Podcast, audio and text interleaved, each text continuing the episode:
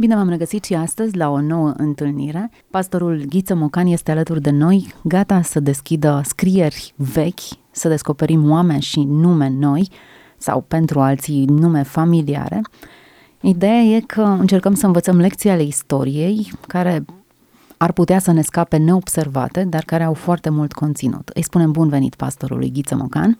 Bine v-am uh, regăsit din nou într-o întâlnire care sperăm să dea uh, bune idei și, uh, de ce nu, subiecte de reflexie.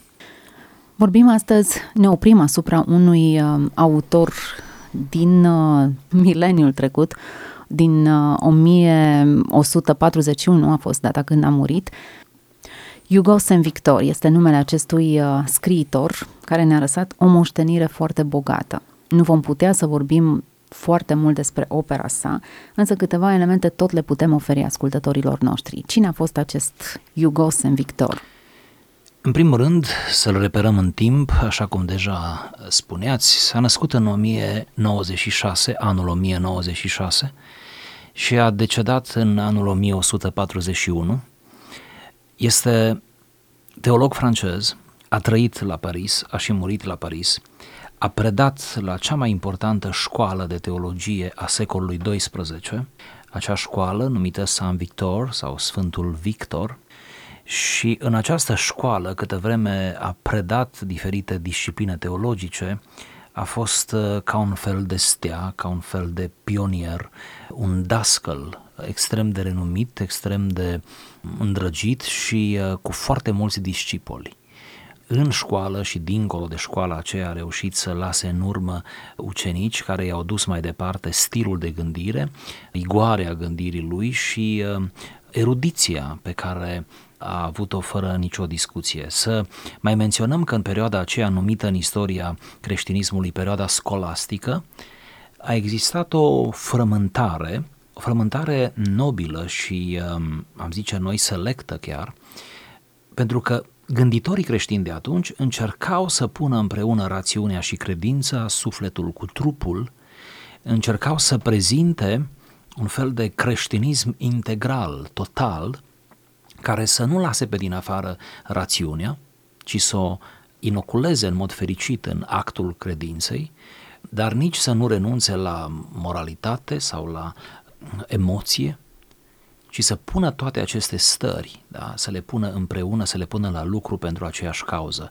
În aceeași perioadă, perioada scolastică, a mai strălucit un alt mare gânditor, Toma d'Aquino, care este mult mai cunoscut decât cel despre care vorbim noi astăzi. Am spus asta doar ca să reperăm mai bine în, în timp. Un altul este Anselm de Canterbury și încă vreo câțiva, Albert cel Mare și probabil s-ar mai putea da încă vreo câteva nume relativ uh, cunoscute.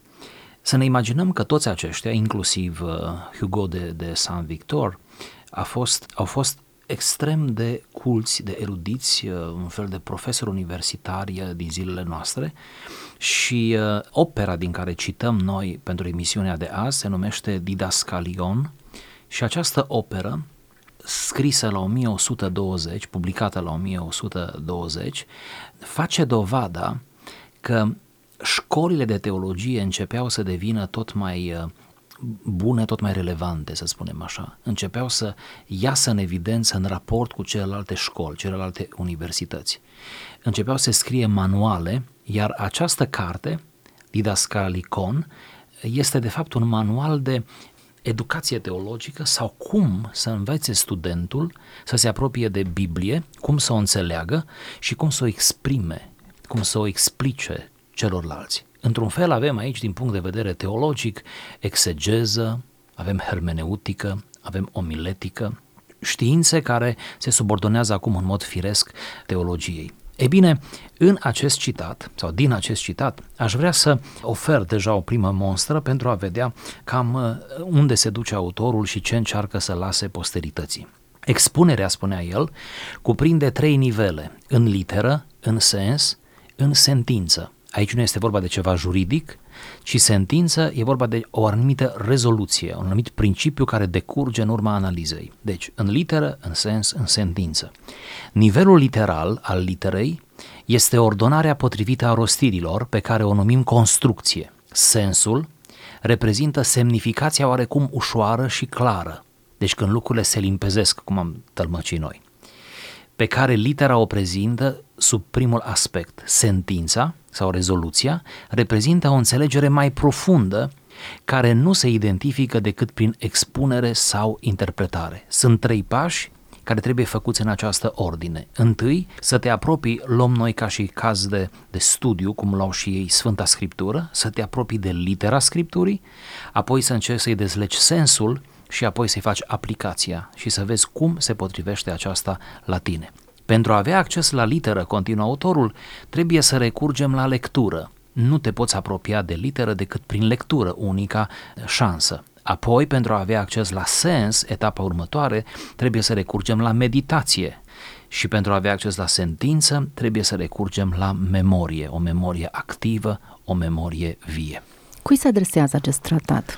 În primul rând, tratatul se adresa studenților, poate mult pretențios spus studenți în secolul XII, dar erau într-un fel studenți, și se adresează de asemenea tuturor celor care doresc să înțeleagă Scriptura și să vadă relevanța Scripturii și chiar să slujească într-un fel în bisericile lor, în contextul acela creștin, pentru îmbărbătarea, consolarea, sprijinul spiritual al semenului lor. Într-un fel, pentru cine își dorește mai mult, îmi vine să spun. Pentru cine vrea mai mult decât liturghie, mai mult decât cântări, mai mult decât uh, predicile rostite în spațiul uh, liturgic, mai mult decât uh, faptele bune sau o bună orientare, o moralitate necesară, cine dorește mai mult? Într-un fel, autorul vrea să spună se poate mai mult sau să aplicăm rigoarea pe care o aplică păgânii și scriitorii păgâni asupra altor opere sau aplicăm și noi aceeași rigoare, dar uh, unei cărți care este asupra oricărei cărți, anume Scripturii, și să o aplicăm revelației lui Dumnezeu. De ce am plasat întrebarea aceasta? În contextul respectiv, nu oricine avea acces la carte și, în special, la carte cu C mare ca să ai acces, trebuia să faci parte dintr-o anumită categorie sau să, cel puțin să beneficiezi de un anumit nivel de educație ca să te poți apropia de scriptură. Pentru că aceste reguli presupun lectura, iar lectura presupune alfabetizare. Exact. Iar cel puțin la vremea aceea, acest lucru era un lux.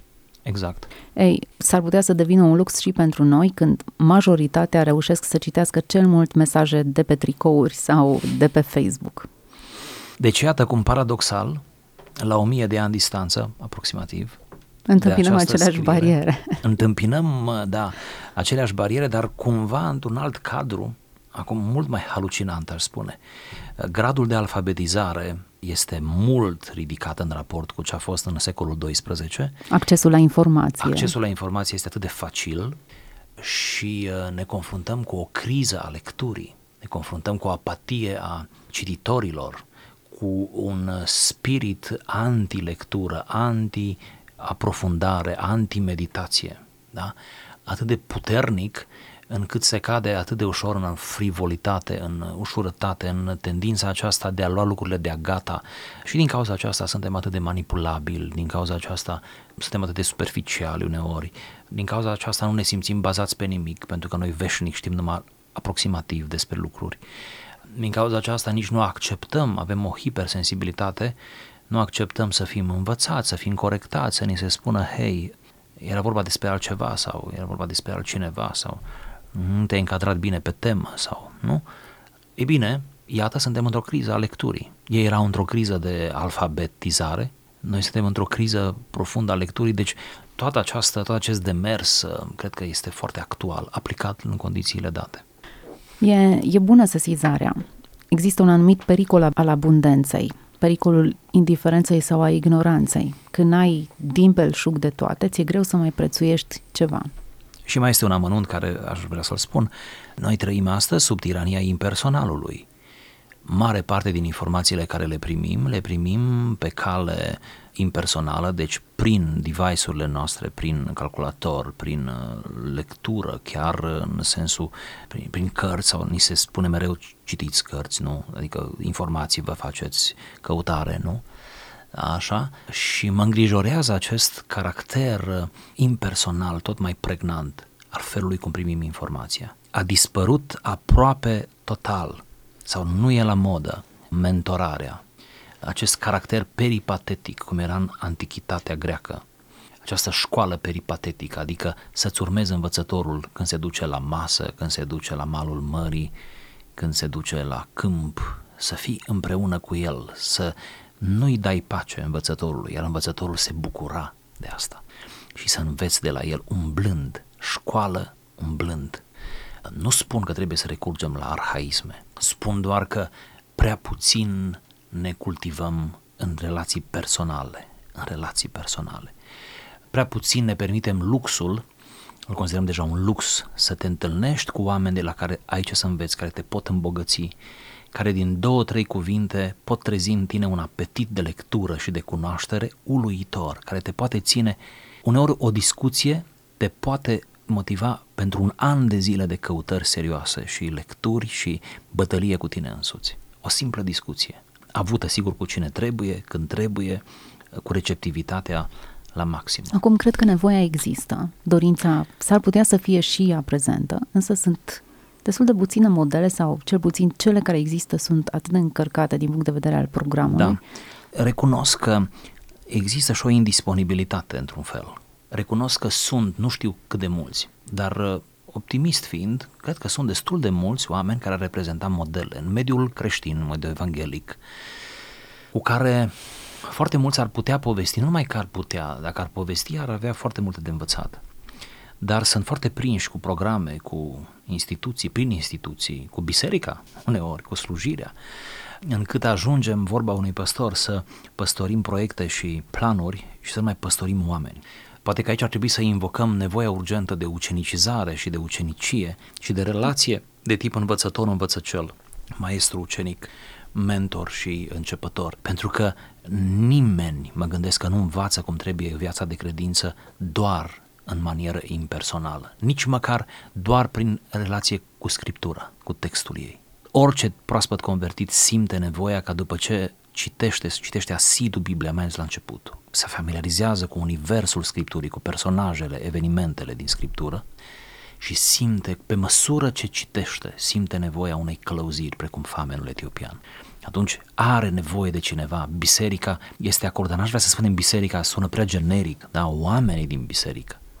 Când spun mentorare și când spun că ai nevoie de cineva, nu mă refer că ai nevoie în mod necesar sau întotdeauna de oameni foarte culți sau foarte specializați. Nu la asta mă refer, ci la, mai degrabă la oameni cu experiență în umblarea cu Dumnezeu, cu o anumită deschidere, cu o anumită gentilețe, cu un anumit șarm în a spune lucrurile în mod frumos, în mod plăcut, atrăgător, cu cârlig. Toți dintre noi cred că știm uh, bătrânei, da? oameni în vârstă, oameni care uh, nu se ridică din perspectiva diplomelor la nivelul nostru, dar uh, cu care am stat uneori de vorbă sau ne-a spus câte ceva și ne-au dat de gândit toată ziua. Interesant că l-ați adus pe Filip în discuție, acel episod din Faptele Apostolilor. Evident, famenul avea nevoie de cineva care să-i explice textul.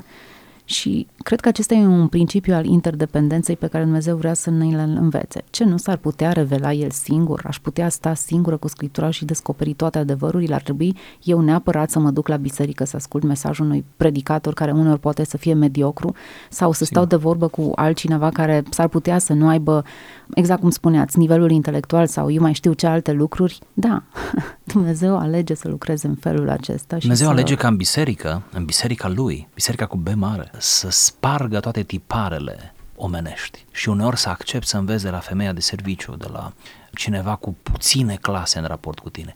V-ați imaginat că biserica, și acum noi imaginăm în modul local, da? O biserică locală. V-ați imaginat că biserica este singurul loc, chiar singurul, în care potențialmente se pot întâlni pe aceeași bancă academicianul de la academie și portarul de la academie, dacă merg în aceeași biserică. Ei duminica se pot întâlni pe aceeași bancă să cânte aceeași cântare, să asculte aceeași predică, să se roage în același timp, să aibă aceeași emulație spirituală în același loc, în același cadru și duminica să fie egali? Noi știm că nu sunt egali. Am spus despre cine era vorba. Și ei știu că nu sunt egali. Doar bun simț au și unul și altul, dacă sunt la biserică. Dar duminica se produce miracolul. Și așa trebuie să înțelegem zona aceasta a misticului, da? a miracolului, a magiei spirituale în, sen, în sens adevărat, autentic. Ei duminică sunt una în Hristos, sunt egali, dar nu egalitarism comunist, ci egali în Hristos. Sunt mântuiți cu aceeași mântuire, se bucură de aceeași bucurie împărtășesc aceeași slujire și înțeleg esențialul la fel. De luni până sâmbătă, din nou, portarul va fi portar și academicianul va fi academician. Nu schimbă lucrurile. Ce vreau să spun este că, iată, biserica este un spațiu de vindecare, un spațiu care ne zmerește, un spațiu care ne învață foarte multe lecții, nu doar că ne mântuim da? și ne întreținem viața spirituală mergând la biserică, ci pur și simplu din aceste detalii învățăm o grămadă de lucruri și constatăm că trebuie să mergem din nou și din nou pentru că avem nevoie de părtășie, avem nevoie de un plus de cunoaștere, avem nevoie de un moment în care să fim atinși emoțional, iar lucrul ăsta se poate face cel mai bine în biserică. Am pornit discuția aceasta despre ce se întâmplă în biserică de la ideea de mentorare, de la nevoia de a afla de la altcineva, de a, de a depinde de cineva pentru a avea cheia înțelegerii și ca un principiu general lăsat de Dumnezeu să creștem unii prin alții, bineînțeles ajutați, lămuriți, luminați de Duhul Sfânt. Ei, întorcându-ne la autorul nostru, la Hugo de Saint Victor, citatul pe care l-am folosit vorbește de trei elemente cheie de cât de important este să recurgem la lectură. Ce esențial e nu doar să parcurgi un text, ci să ai și răgazul de a medita, de a te opri asupra lui și cât de important este să, să concluzionezi, să ajungi la o rezoluție care să aibă impact imediat în viața ta. Ei, dacă am vorbit despre lectură și despre superficialitatea noastră sau faptul că ne ocupăm cu timpul și prioritățile, cu informații facile și e mult mai greu să sapi și să ajungi la esență, e, cred că, imperios necesar să subliniem că meditația e, ocupă un loc și mai secund în viețile noastre. Exact. Tocmai că nu există acel răgaz. Ai parcurs textul chiar în diagonală, ai aflat informația, o știi, aproape că nici nu mai îți pui întrebarea ce faci cu ea. Fără îndoială că textul a pierdut de mult din popularitate în raport cu imaginea. Fără îndoială că a te apropia de un text presupune un efort mental dovedit deja medical și psihologic, nu? Iar noi, oamenii, suntem ființe comode. Dacă ar fi să răspundem la esență, la întrebarea de ce lecturăm, de ce citim atât de puțin, de ce citim așa de superficial, de ce citim lucruri ușoare, tocmai pentru că suntem născuți comozi și predispuși la comoditate. Tocmai pentru că luăm ceea ce ne vine foarte la îndemână, ne îmbie într-un fel. Omul funcționează pe bază de seducție, iar textele nu seduc decât dacă ai făcut efortul să le lecturezi. Imaginea are o seducție intrinsecă, spun în general imaginea. imaginea este, cum o analizează antropologii, imaginea este ofensivă prin ea însăși. Imaginea vine peste tine. Imaginea te urmărește. Textul îl citești, închizi ochii și nu-l mai ai în minte textul ca text, poți să ai ideea textului și asta se și dorește. Dar imaginea, închizi ochii sau iei ochii de la imagine și imaginea este pe cortex, este acolo, se instalează. Imaginea din cauza aceasta are o agresivitate intrinsecă și e bine să știm acest detaliu, pe când textul este pasiv, este inofensiv, este oarecum, uh, el doar te invită spre el și uh, așteaptă să-l, uh, să-l cucerești. Imaginea te cucerește ea pe tine, textul așteaptă să-l iei tu cu asală. Hmm, interesant, poate de aceea Dumnezeu ne dă cuvântul și nu ne dă o imagine. Am putea vedea o lumină, o strălucire, un, Sigur. ceva care să, să sublinieze existența divinității. De dar aceea ne dă mântuirea este prin auzire prin rostire. De aceea, la început a fost cuvântul, de aceea logosul și toată doctrina aceasta imensă Și mai logos. mult, Dumnezeu interzice categoric să limiteze imaginea lui, numele lui la o imagine, la o statuie, la, la ceva care ar putea să limiteze înțelegerea sa. Oricum nu-l putem înțelege. Dar Oare se simte ofensat să-l pui într-o statuie sau într-o imagine, oricât ar fi de extraordinară. Oare de ce? Din cauza că orice imagine este reducționistă. Din cauza că orice imagine va decupa din Dumnezeu, oricât ar fi de bine realizată din punct de vedere artistic și plecăm de la premiza că sunt imagini bine realizate artistic, da? Sau pot fi. Dumnezeu vrea să ne ferească de reducționism și ne oferă cuvinte și ne pune revelația sa în cuvinte. Și apoi ne invită să facem exercițiu deloc ușor, să ne ducem spre acele cuvinte, să le cunoaștem, să ne apropiem de literă, să înțelegem că prima rigoare în a-L cunoaște pe Dumnezeu și în general rigoarea cunoașterii, pentru că aici unde citim noi, am citat în, această, în această zi, literă, de fapt spunem cunoaștere, adică fă cunoștință cu textul, adică întinde mâna. Noi ne referim acum la Biblie, dar la fel de bine se aplică la orice altă lectură da, serioasă pe care putem să o avem. Dar admit să ne referim la Biblie cu prioritate. Când cunosc un om, dau mână cu el, îl studiez, mă uit la el, îl tatonez, îl cântăresc, îl, îi pun întrebări, accept să-mi pun întrebări. Ce vreau să spun? Relația interpersonală este întotdeauna o, o chestie vulnerabilă, presupune vulnerabilitate. Cu cât ne cunoaștem mai bine, asta dovedește că ne-am făcut mai vulnerabili unul în fața altuia. De fapt, eu cred că și îndrăgostirea este, de fapt, vulnerabilitatea supremă. Pentru că ni, cu nimeni nu ești mai vulnerabil decât cu soția ta sau cu soțul tău și atunci viața de familie nu este decât maximum de vulnerabilitate a două persoane de sex opus. Bun, deci ne facem vulnerabili. În relația cu textul trebuie să producă aceeași, aceeași, același efect. Cum dau mână cu textul? Va fi mult mai greu pentru că nu e o persoană, e un text. Și atunci el este, cum spuneam, inofensiv, el se sustrage, da?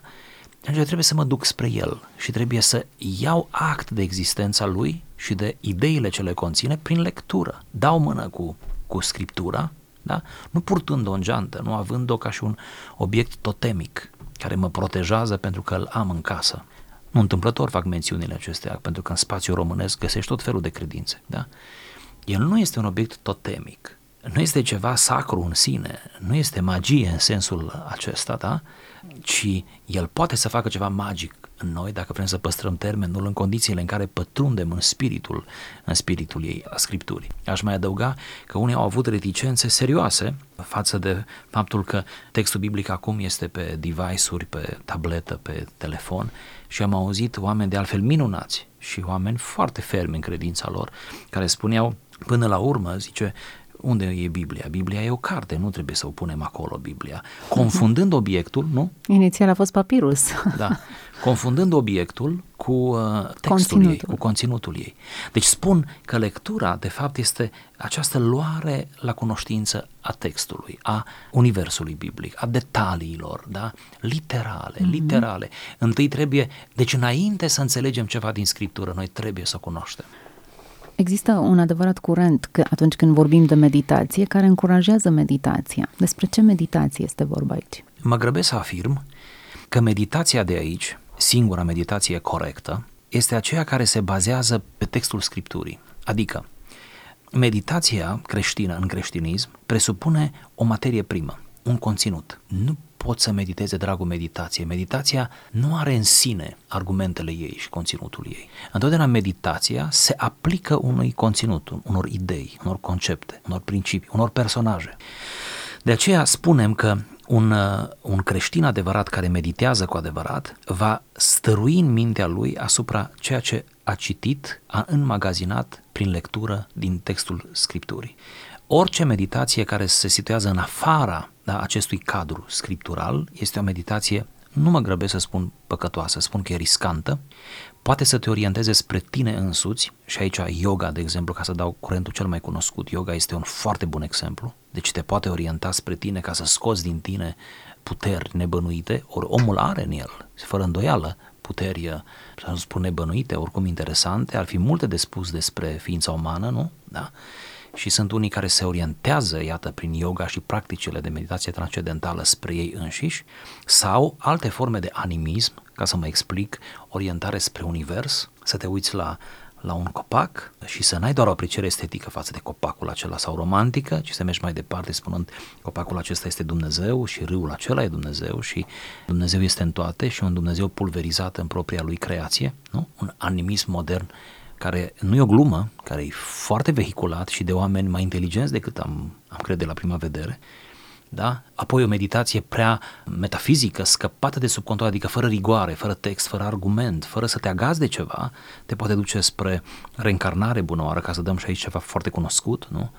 De, la idei despre karmă, despre uh, această doctrină karmică, nu? care vine de undeva din Orient, cum că omul se întrupează de mai multe ori și dacă n-ai reușit în viața asta, nu problemă că o să mai urmeze încă una și poate reușești atunci să te desăvârșești căi ale desăvârșirii, iată, în spațiul Sunt oriental. Sunt inocente toate acestea, pentru că din perspectiva omului religios și dezinformat, lucrurile acestea fac parte dintr-o oală mare a lucrurilor spirituale, din care îți poți selecta ceea ce socotești că ți se potrivește cel mai bine. Important e doar să fii un om spiritual. La început sunt inocente. La început sunt doar obiectul unei reflexii. La început sunt doar uh, prilejuri de meditație, de căutare, de lectură.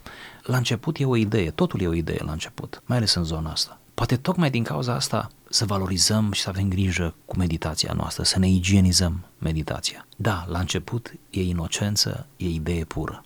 La început e un sistem care sună bine. Încerc să-mi imaginez că unii care au ajuns practicanți, de exemplu de yoga sau care cred în principiul ăsta al karmic, al reîncarnării și așa, dintre care sunt unii foarte rasați. Eu cunosc câțiva foarte rasați, cu lecturi serioase la bază, inclusiv Biblia.